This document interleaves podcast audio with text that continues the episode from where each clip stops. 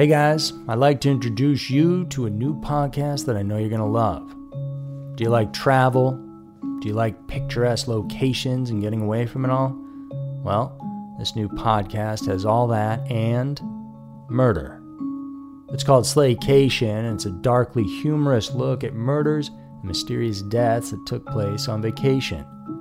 Hosted by a true crime fanatic, her comedy writer husband, and his TV producing partner, Slaycation brings a unique perspective to chilling, thrilling, and WTF stories of vacations gone horribly wrong. From the twisted tale of Harold and Tony Henthorn, whose romantic anniversary in the Rocky Mountains ended with one of them falling off a cliff, to Angelica and Vincent, two recently engaged lovebirds whose Hudson Valley kayaking adventure ended underwater. Each episode of Slaycation will have you asking, accident or murder? But it's not just the stories that'll intrigue you. It's the discussion between a longtime married couple and business partners who happen to be Emmy-nominated TV producers. Each episode of Slaycation also includes humor, takeaway and travel tips that will keep your next vacation from being your last. If you're ready to pack your body bags, Slaycation is available on all major podcast platforms. Search for Slaycation on Apple Podcasts, Spotify, or wherever you get your podcasts. If you're fans of our Scary Mysteries series, then you've probably seen our Twisted 2 segment about the Brabant Killers. For those who aren't familiar, between 1982 and 1985, the area of Brabant, Belgium was terrorized by a group of extremely violent individuals who targeted supermarkets, but money wasn't their only motive. Their crime spree resulted in 28 deaths and over 40 injuries, including innocent women and children, and to this day, their identities remain unknown. Now, one of our channel's fans, Charles Maurice, recently wrote an awesome book covering these crimes from start to finish, The Mystery of the Brabant Killers Solved. In it, he dives deep into the story and the many interesting theories as to who committed the crimes and why. Charles is a lawyer who traveled to Europe to visit the crime scenes firsthand and interview people with information on the murders. Plus, he had access to various court documents, so he has an insider's perspective, which makes the book a really amazing read. So I highly encourage you guys to check it out. It's available on Amazon, and there's a link in the description below.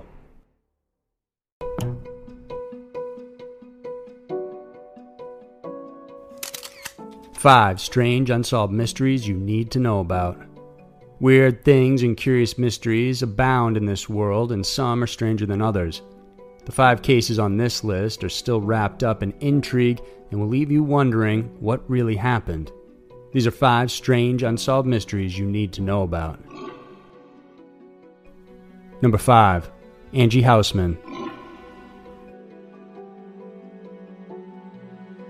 At only 9 years old, Angie Housman from St. Ann, Missouri, had hopes of becoming a nurse's aide. Family and friends describe her as always having a ready smile and somewhat overly friendly. For instance, whenever she would meet a stranger, Angie's first line would be, "Hi, my name is Angie. Are you my friend?" After stepping off the neighborhood bus stop on November 18, 1993, it normally took Angie just 5 minutes to get home. The stop was only 8 houses away. However, on this day, something went wrong. Her parents waited anxiously, but after 30 minutes and still no sign of their daughter, they began to worry and call police. Soon, a huge search began. Minutes became hours, hours became days, and still, there was no sign of Angie anywhere. For 9 days, everyone sat uneasy, but then the little girl's body was discovered by deer hunters at the August A. Bush Memorial Conservation Area in St. Charles County. She was found in the nude and chained to a tree while bound in handcuffs. Because of the low temperatures, ice had formed on her hair and skin. It was determined she had not been given anything to eat or drink for the days she was held captive. Close to her was her school backpack, and inside were her books and the clothes she disappeared in, all neatly folded. They also discovered she was tortured and raped repeatedly. Her eyes and mouth had been taped shut. Afterwards, whoever took her left her to slowly die from exposure. Angie hung on until she couldn't. It was found out that when the deer hunters discovered her, she had died just hours earlier. It was a horrific crime, and police interviewed neighbors, family, friends, and teachers. One teacher said prior to her disappearance that Angie had mentioned she was going to a cabin with her uncle. But when the family was told that information, they found out that no one in the family had made such plans with the girl. Meanwhile, one neighbor mentioned seeing an older man with a beard and long coat in the area around Angie's residence. Police believe she may have met this stranger before or had spoken with him, then willingly got into his car. She was a trusting, innocent child, and this may have been seen as an advantage by a preying adult. Police did collect a fingerprint and DNA evidence on one of the pieces of duct tape used to bound the young girl, but so far, no matches have been found in the system. Today, the case still remains open. Number 4. The Jamison Family. In October of 2009, Bobby Jamison, his wife Sherilyn, and their 6-year-old daughter Madyson went around the Red Oak Mountain area in Oklahoma to look at a 40-acre property they wanted to buy. They left, hauling some items in their white pickup truck along with the family dog. When days passed and they didn't return, concerned family then reported them missing. Soon, the Jamisons' white pickup truck was discovered. Inside it was the family dog, emaciated and nearly dead from lack of water and food. They also found the Jamisons' wallets, including a GPS system, and $32,000 in cash. There was also a letter from Sherilyn to Bobby, which contained spite, indicating the marriage was less than perfect. Using the GPS, police tracked down where the Jamisons had been and found they spent time on a hill where police discovered the family's footprints. A photo found on the cell phone showed Madyson in the same area.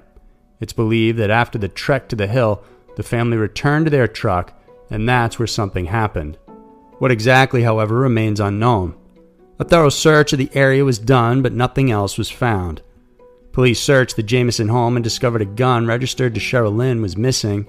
They also found the Jamison surveillance cameras and took stock of the footage. The camera captured the family on October 8th preparing to head to the mountains. In the video was Bobby and Sherilyn bringing boxes to the truck. The two made about 20 trips back and forth, but without ever interacting. Madyson is seen playing in and around the area, and police believe the two may have been on drugs at the time.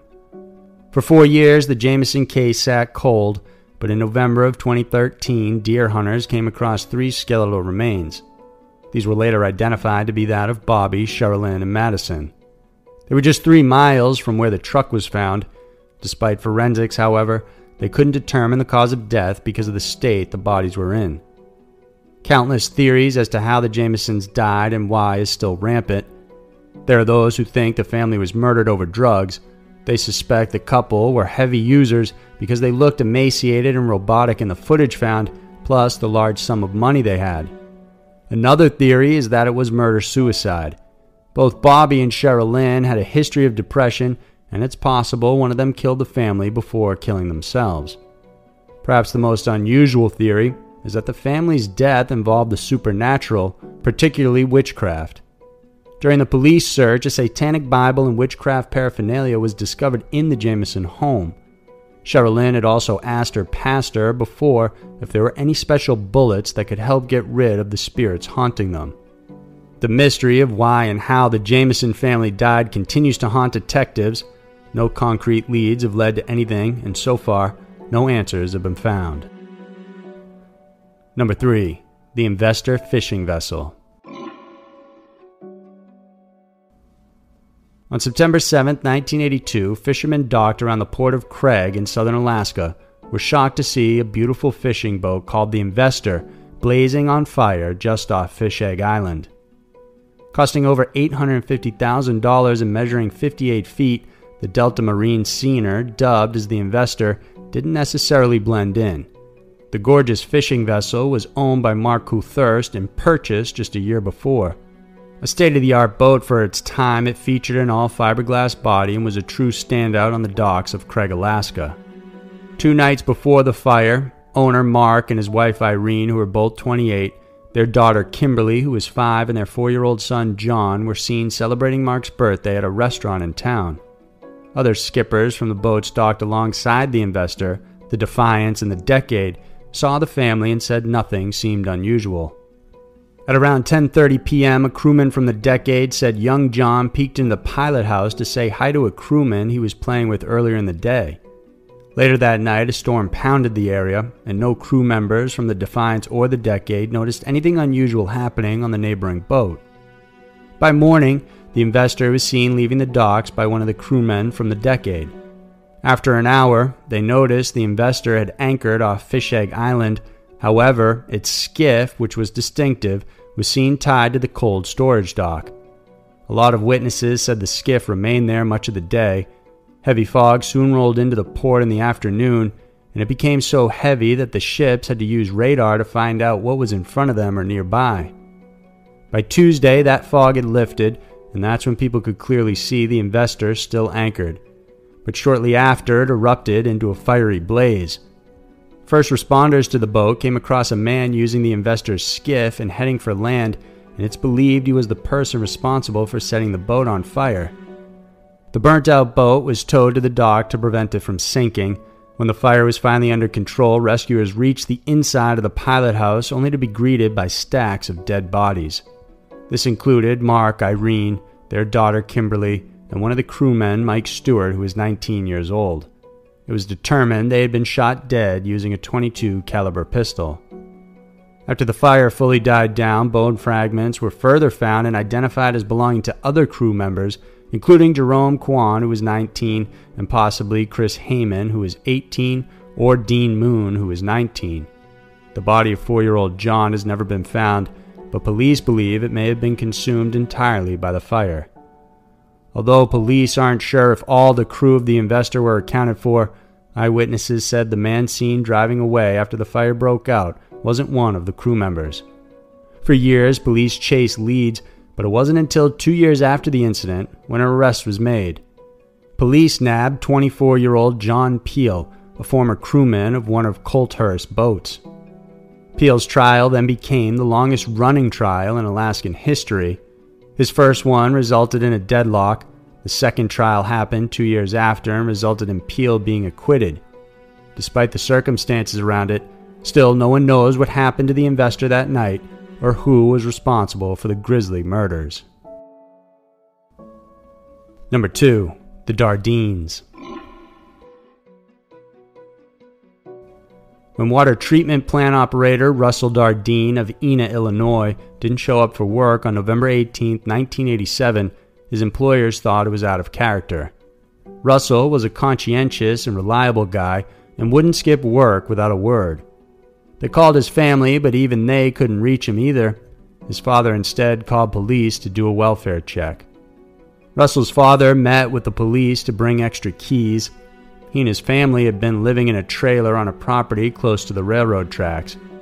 Once they got there and opened the trailer, they were greeted with a brutal sight. Russell's wife, Elaine, and his 3-year-old son, Peter, had been murdered. Both were bludgeoned to death using a baseball bat. Elaine was bound and gagged, then so severely beaten she went into shock labor because at the time she was 7 months pregnant. In the ensuing attack, she gave birth to a young baby girl who was also brutally killed with the bat. All three bodies were then placed on the bed, tucked together, indicating the killer was in no hurry to leave. When police first found the bodies, they suspected Russell to be the killer. An initial manhunt began, but that would soon change when the following day, police found his body in a nearby field. He was shot 3 times and his genitals had been mutilated. Police later found Russell's vehicle parked outside a police station in the town of Benton, 11 miles from where the family lived. A huge investigation was carried out after the family killings, and over 100 people were interviewed, but this never led to any suspects or motive. For years, the case remained cold until one day, a serial killer named Tommy Sells confessed to the crime. According to him, he had been riding the rails and doing odd jobs when he found himself in Illinois. He said he met Russell, and he was invited back to his trailer. But Russell's family and friends dispute this, since they say he was aware of recent crimes in the area and was so fearful of them that when a young lady once asked to use his phone, he refused to let her inside. Later on, Sell's confession was questioned because he often changed the story and would not stick to the particulars of the case. Although Sells was definitely a killer and was put to death for 22 murders in total, police don't think he was responsible for the Dardeen family murders, and that somewhere out there, the killer could still be on the loose. Number 1. Frog Boys. March 26, 1991 was a public holiday, and a group of 5 young boys left their home in Daegu, South Korea to walk to a nearby mountain, Mount Woryong, to look for frogs. The boys, ages 9 to 13 years old, all studied at the local elementary school. All of them were familiar with the mountain area because they lived in villages just a few miles away. When all 5 didn't return from their frog hunting trip, their parents became concerned. The families, including volunteers and the police, searched the area, but not a single trace of the boys was found. As the case received greater media attention, President Rotow ordered 30,000 policemen to join in on the search, hoping the increased numbers would help in finding the boys as soon as possible. More than 8,000 flyers were distributed around the country, and about 42 million won was offered as a reward to anyone who could find the young men. Some of the boys' parents were so concerned that they quit their jobs to look for their sons full-time. However, the search didn't bear anything and the leads went nowhere. It wasn't until September 26, 2002, when a man who was out looking for acorns at Mount Woryong discovered scattered remnants of children's clothing and shoes. He called police and they searched the mountainside. It was here they found all the boys' bodies dumped in a shallow pit. Initially, police told the families the boys had died of hypothermia. They were found in a pit close together, and they said it's possible they might have gotten lost and died from exposure. However, the parents were skeptical with the conclusion, and the bodies were discovered just 2 miles from the village where the boys lived. Plus, the kids knew the area well, so it was impossible for them to get lost. Moreover, their clothes were strewn about, and it didn't make sense that they would take their clothes off, especially since the weather had gone bad the day they disappeared. Even more mysterious was that the area where they were found was repeatedly searched, nearly 500 times over the past decade in fact, but their bodies were never found. Police exhumed the bodies, and it was only this time around that they conceded their hypothermia theory was wrong. In fact, the boys had various marks on their skulls suggesting they suffered blunt force trauma. 2 of the skulls had traces of blood inside them, while another had 2 bullet holes, possibly from a shotgun. It was clear from the second investigation that the Frog Boys had been murdered. Despite this revelation, though, no one has been arrested for the crime. The bodies were then reburied and the skulls donated to the nearby university for medical research. The case continues to intrigue people. Since July of 2015, South Korea has removed the statute of limitations for murder. Hopefully one day, the families will eventually receive justice for the deaths of their young boys. So there were 5 strange unsolved mysteries you need to know about. When it comes to unsolved mysteries, even the most horrible, despicable crimes will have questions that will go unanswered. Sometimes, there's no final resolution to be found, no matter how much people want them. We have new videos coming out every Wednesday and Saturday, so please remember to subscribe to our channel, because you won't want to miss out on what's coming next. Thanks for watching, and we'll see you soon.